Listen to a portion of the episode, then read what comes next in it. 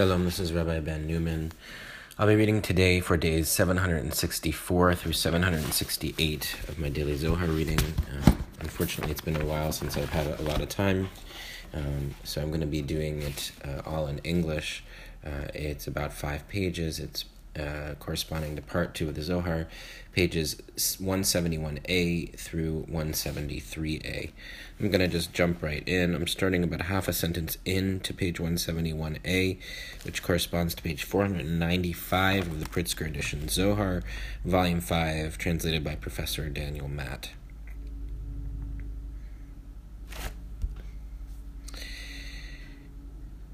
Just as Shekhinah was concealed within the Holy of Holies, so a modest woman does not venture outside the entrance of her house. Therefore, Jonah fled outside the Holy Land, yet here is written from before and not before. Well, certainly so, from before, because prophecy does not come from Shekhinah, but rather from before, those two rungs of prophets that settle upon Shekhinah. On account of that place, he was afraid to be in the Holy Land, and so, from before, and that he was fleeing from before Yud-Heh-Vav-Heh and not before, since he knew that prophecy comes only from before. Footnote eight sixty-four, this precise wording is appropriate because prophecy issues from a realm above, thus preceding and from before Shekhinah, namely from the Sefirotic pair of Netzach and Hod, who settle upon Shekhinah and convey prophetic inspiration through her. Back to the text.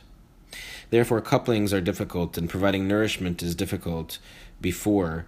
So King David attributed his food above, since above the flow never ceases, whereas here it does, because nourishment does not depend on this, but rather above.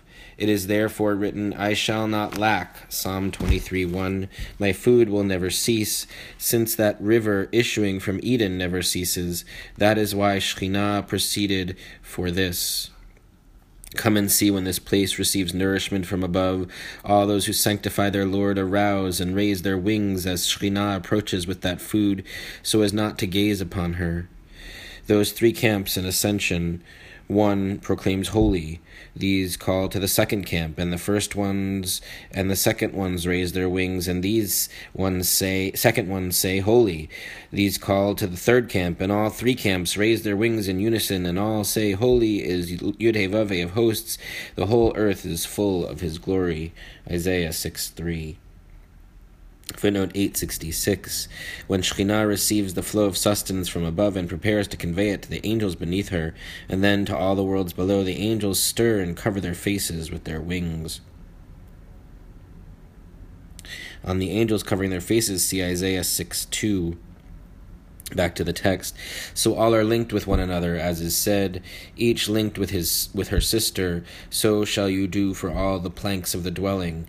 Exodus twenty-six seventeen. The planks stand constantly erect, just those just as those are standing, Isaiah six two, not bending, since they have no joints, standing constantly without sitting. So of the planks is written standing, Exodus twenty-six fifteen.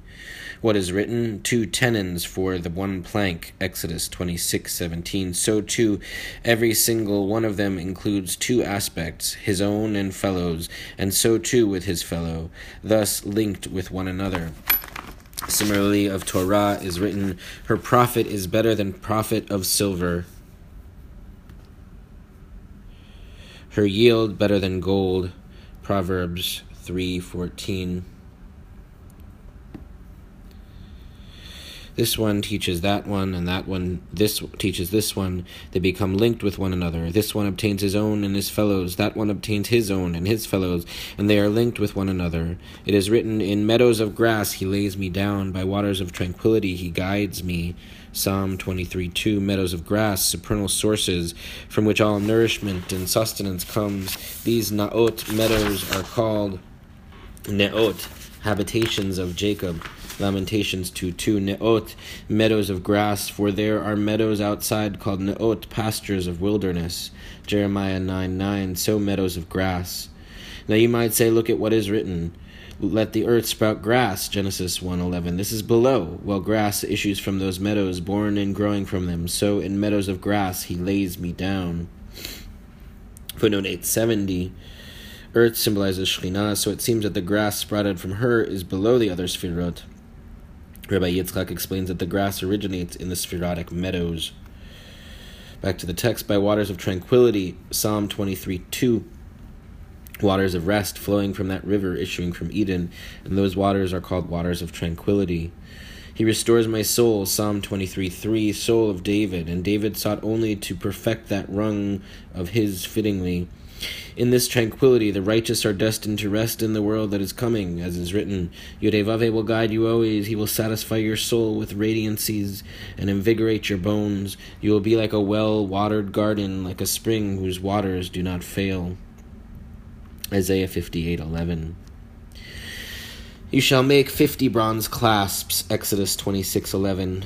Rabbi Elazar and Rabbi Abba were sitting one evening as night dusked in a garden canopy by the Sea of Tiberias. Just then they saw two stars moving from different directions collide with one another and vanish. Rabbi Abba said, how great are the works of the Blessed Holy One in the heavens above and on the earth below.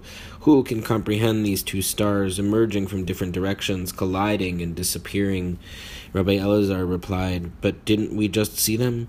We gazed at them, and we have gazed upon many other acts that the Blessed Holy One performs continually. Now we are on page one seventy-one b. He opened saying, great is our Lord and mighty in power. His understanding is beyond number.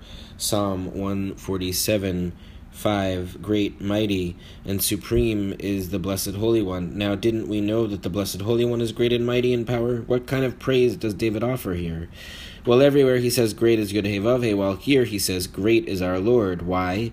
There where he says great is Yud-Heh-Vav-Heh and highly praised, Psalm one forty-five three, he is speaking of a high rung, while here Where is where is it where it is written, great is our Lord, he is speaking of a low rung who is Lord of the whole earth. Footnote eight seventy-six, Yedevavi rehearsed the higher rung Tiferet, whereas Adoninu, our Lord, refers to a lower rung Shekhinah, known as Lord of the whole earth. She manifests her power by conducting the world. Back to the text, what is written before this verse, he counts the number of the stars, to all of them gives names. Psalm one forty-seven four, if all inhabitants of the world since the day Adam was created would gather together to count the stars, they would not be able to. As is said, count the stars if you can count them. Genesis fifteen five, but of the Blessed Holy One, what is written? He counts the number of the stars, to all of them gives names. Why? Because it is written, great is our Lord and mighty in power, his understanding is beyond number. Come and see, it is written. The one who brings forth their array by number and calls them each by name, because of his great might and vast power, not one is missing. Isaiah forty twenty-six. The Blessed Holy One brings forth by name all those powers, camps, and stars, every single one, and not even one is missing. Throughout the stars and planets of the heavens, all have been appointed as leaders and officers to serve the world, every single one fittingly.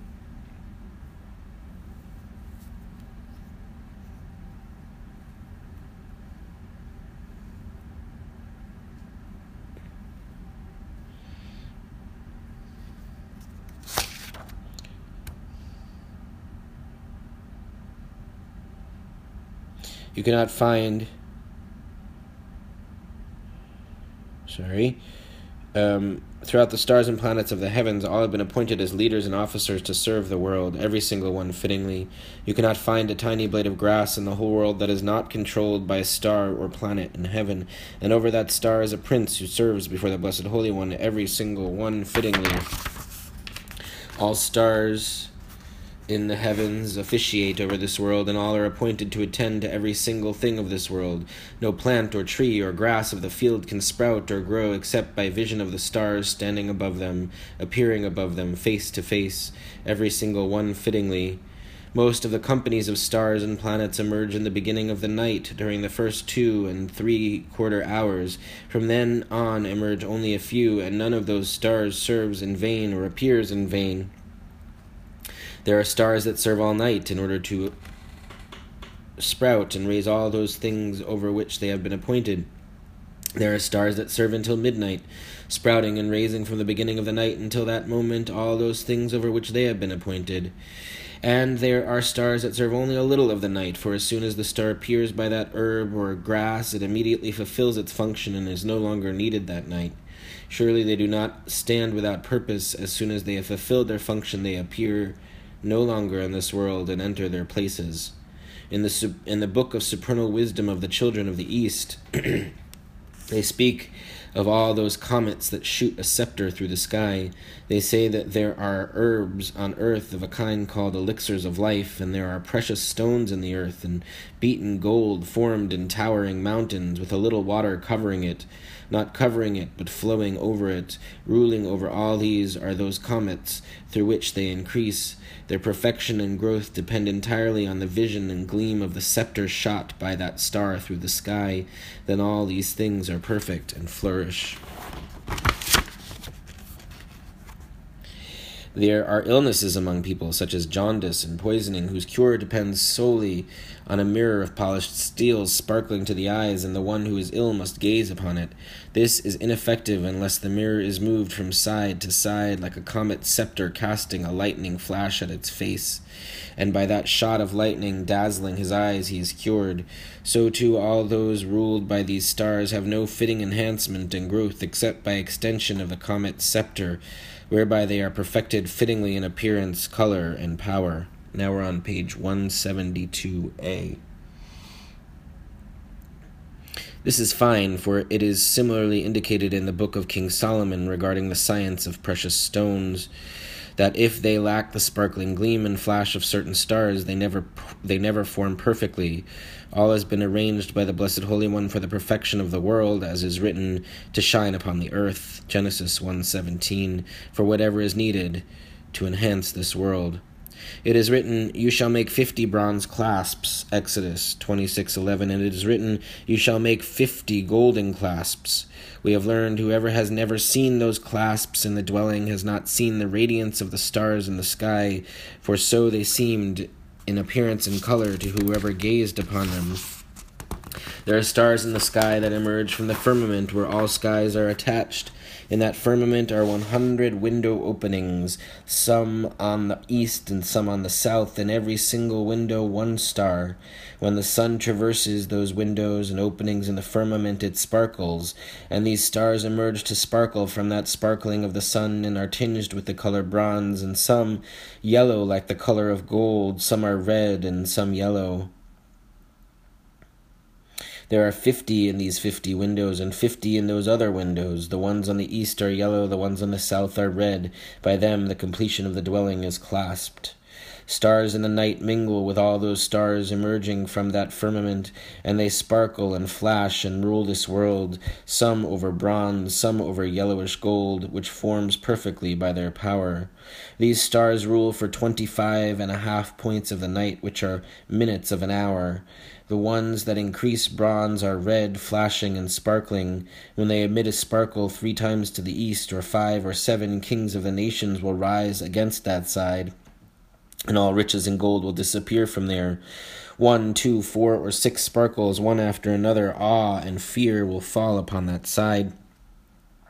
If a sparkle strikes and subsides, strikes and subsides, war will threaten but not break out, for then there is arousal above, before the Blessed Holy One, against those princes of the world who rule over the other nations, and similarly on the other side. Footnote eight eighty-six, against the east, and these kings will plunder the region, that region's riches and gold. Quote, similarly on the other side refers to the south, as indicated above at note eight eighty-four. Back to the text. He opened, saying, blessed be the name of God forever and ever, for wisdom and power are his. He changes times and seasons. Daniel two twenty to twenty-one. All is in his control, and he has delivered his holy people from the power and dominion of stars and planets. For these are false gods, and not like these is the share of Jacob. For look, he is the former of all. Jeremiah ten sixteen. There is a firmament above all these firmaments, hidden and concealed, and the seal of the signet ring of the dwelling reigns over this firmament. This is called the firmament of the chamber of the dwelling, and here are all those windows on this side and on that, and it holds all the arrangements of the dwelling. There are six windows greater than all the others, and one concealed, ruling over them. One window is called Window of Radiance, and through it emerges one star, called by the wise Yad, hand. This is smelting, melting down into the dominion of Judah. Not that he has a share in it, for the tribes of Israel have no share or inheritance in them, but rather the tribe of Judah rules over this, not it over him. When the children of Judah strayed from the Blessed Holy One, they went inquiring after this window and this star, saying that this conquers other nations, for of it is written, your hand on your enemy's nape, Genesis forty-nine eight. They followed it, serving and worshipping it, and of this is written, the children of Judah did what was evil in the eyes of Yud-Heh-Vav-Heh, First Kings fourteen twenty-two. When this star comes out, it extends like a hand with five fingers, shining and sparkling in that window. Sorcerers and magicians fear this place, for when this rules, all sorcery and witchcraft are nullified and fail in their hands. We're now on page one seventy-two b. Now you might say, since this firmament is concealed, how do they know? Well, they have an outward sign, so they know that this star is ruling, and they fear it constantly, and that sorcery and witchcraft fails in their hands. So sometimes these succeed and sometimes not, and therefore they are decreasing in the world, since they do not know the essence when they see their failure. Thus the ancients knew, gazing at the outward sign that they recognized. Footnote eight ninety-two, how do they know? How do they know that this star is ruling? Rabbi Elazar explains that they know by a celestial sign, yet now astrologers do not know, quote, the essence, unquote, apparently meaning the significance and origin of the star's power as described above at note eight eighty-nine. The reference to sorcerers decreasing in the world accords with the situation in Christian Europe, where sorcerers were hunted down. Back to the text. The second window is called Window of the Nail, for it resembles a nail, and through it emerges one star, called by the wise viper. Since this reigns in the dominion of harsh judgment, it has a head and a tail like a viper, lying in wait to kill. From that window emerge six billion spirits who rule over the nails of humans when they are thrown away openly. With these, all those who know perform witchcraft and sorcery. At the time when this star reigns, all those who throw away nail parings or perform witchcraft bring upon bring death upon the whole world, and those performing witchcraft succeed. Footnote eight ninety-three, Window of the Nail. Malevolent spirits emerge through this window, empowered by the parings of fingernails or toenails. Such parings were employed in sorcery. Back to the text. The third window is called Breastpiece, and through it emerges one star called Gleam of the Lamps. This is a sparkle sparkling and presiding over every spirit, bearing tranquility and deliverance, no accusation at all. When it rules, total tranquility and radiance prevail in the world, satisfaction, ease, and totality prevail in the world.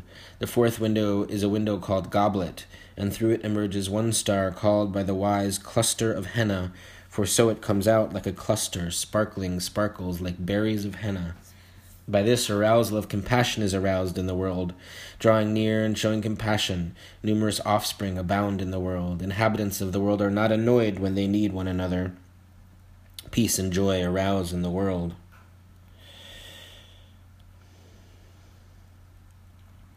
The fifth window is a window called Well, because the star emerging through it enters and emerges, drawing like a bucket, never subsiding. This the wise of heart cannot truly fathom, since it does not remain stationary and never subsides. So they push and uh, they push themselves to examine this place and reach a conclusion. The sixth window is a window called Gleam, and through it emerges one star called Gizlon, because when this rules, the world is subject to judgment, to many Gizlin decrees, many punishments, and every single day new decrees are enacted against the world, and before these conclude, others are enacted anew. This one does not often prevail in the world, but close to the days of Messiah, this window with this star will rule over the world. Consequently, evil beasts will dominate the world, and new evil species will emerge one after another, and Israel's enemies will be in distress. But when they are oppressed in darkness, the Blessed Holy One will illumine for them the radiance of day, and holy ones of the Most High will receive the kingdom. Daniel seven eighteen Then the seventh window will open to the whole world, and its star will shine for forty days when King Messiah is revealed, and all nations of the world will gather around him. Then this verse will be fulfilled, the root of Jesse standing as a banner for the peoples. Nations will seek him, and his abode will be glorious. Isaiah eleven ten He opened, saying, but none says, where is God, my maker, who gives songs in the night? Job thirty-five ten This verse has been established and discussed, but O sigh, my makers. The verse should read, O see, my maker. Why, O sigh, my makers? Well, the name Eloha, God, is an inclusive name, indicating him and his court. This is a complete name, comprising male and female, El, Vav, Heh, and therefore, O sigh, my makers, who gives song in the night, for this is the one who constantly praises the king who possesses peace, like a lamp that never subsides, so that it may receive light, supernal joy from abundance of joy. We're now on page one seventy-three A. So, who gives songs in the night? All those stars shining in the sky praise and glorify the Blessed Holy One as long as they are visible there, for all supernal angels praise and glorify during each watch and the three divisions of night. During the night, various aspects disperse. In the beginning of the night, as evening dusks and darkens, all those evil spirits and evil species scatter, roaming throughout the world, and the other side sets out, and they demand the ways of the house of the king from all those holy aspects. As soon as the other side arouses, all inhabitants of the world taste the flavor of death, one sixtieth of death, and it dominates them. Then, since impurity has departed above and descended to rule below, three camps separate to praise the Blessed Holy One in three aspects of the night, as has been adduced. While they are praising the Blessed Holy One, the other side goes roaming below in all directions of the world, and until the other side is removed from there, they cannot unite with their Lord. A mystery for the wise. Supernal angels in Israel below all repulse the other side. When supernal angels wish to unite with their Lord, they cannot do so until they thrust it out. What do they do? Six hundred thousand holy angels descend and cast sleep upon all inhabitants of the world. When it descends, for they thrust it outside and give it the whole world through that sleep, it rules over them, and they become defiled through it, except for the land of Israel alone, where it does not rule. As soon as it separates from them, they enter the presence of their Lord, glorifying and praising him. Similarly, Israel below cannot unite with their Lord until they thrust that other side away from them and give it a portion with which to with which it occupies itself. Afterward they approach their Lord, and there is no accuser above or below.